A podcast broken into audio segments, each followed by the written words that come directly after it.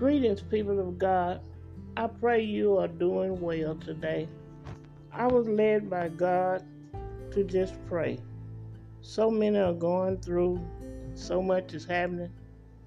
I'm going to pray as God directed me to do today. Father God, we come before you as humble as we know how.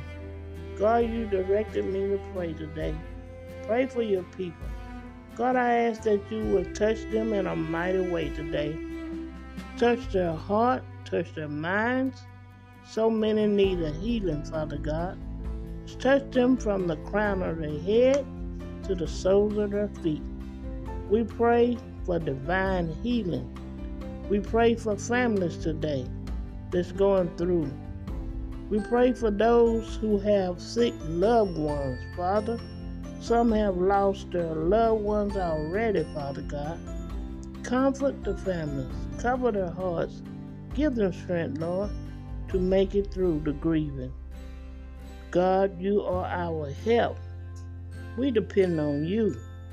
We trust in you, Lord. Not only are we praying for our families today, but we're praying for others. We're praying for those in the government office, the White House, Father God. All over the nations needs your help, God. I know you will intervene in this chaos in the world because you said in your word, the battle is not ours, but it's the Lord's. It's your battle. So we lay everything at Jesus' feet today, God. And we will be still, we'll be calm, we'll be in peace, knowing that you are in control. Thank you, Father God, for this prayer. Thank you for hearing our prayer. In Jesus' name we pray. Amen.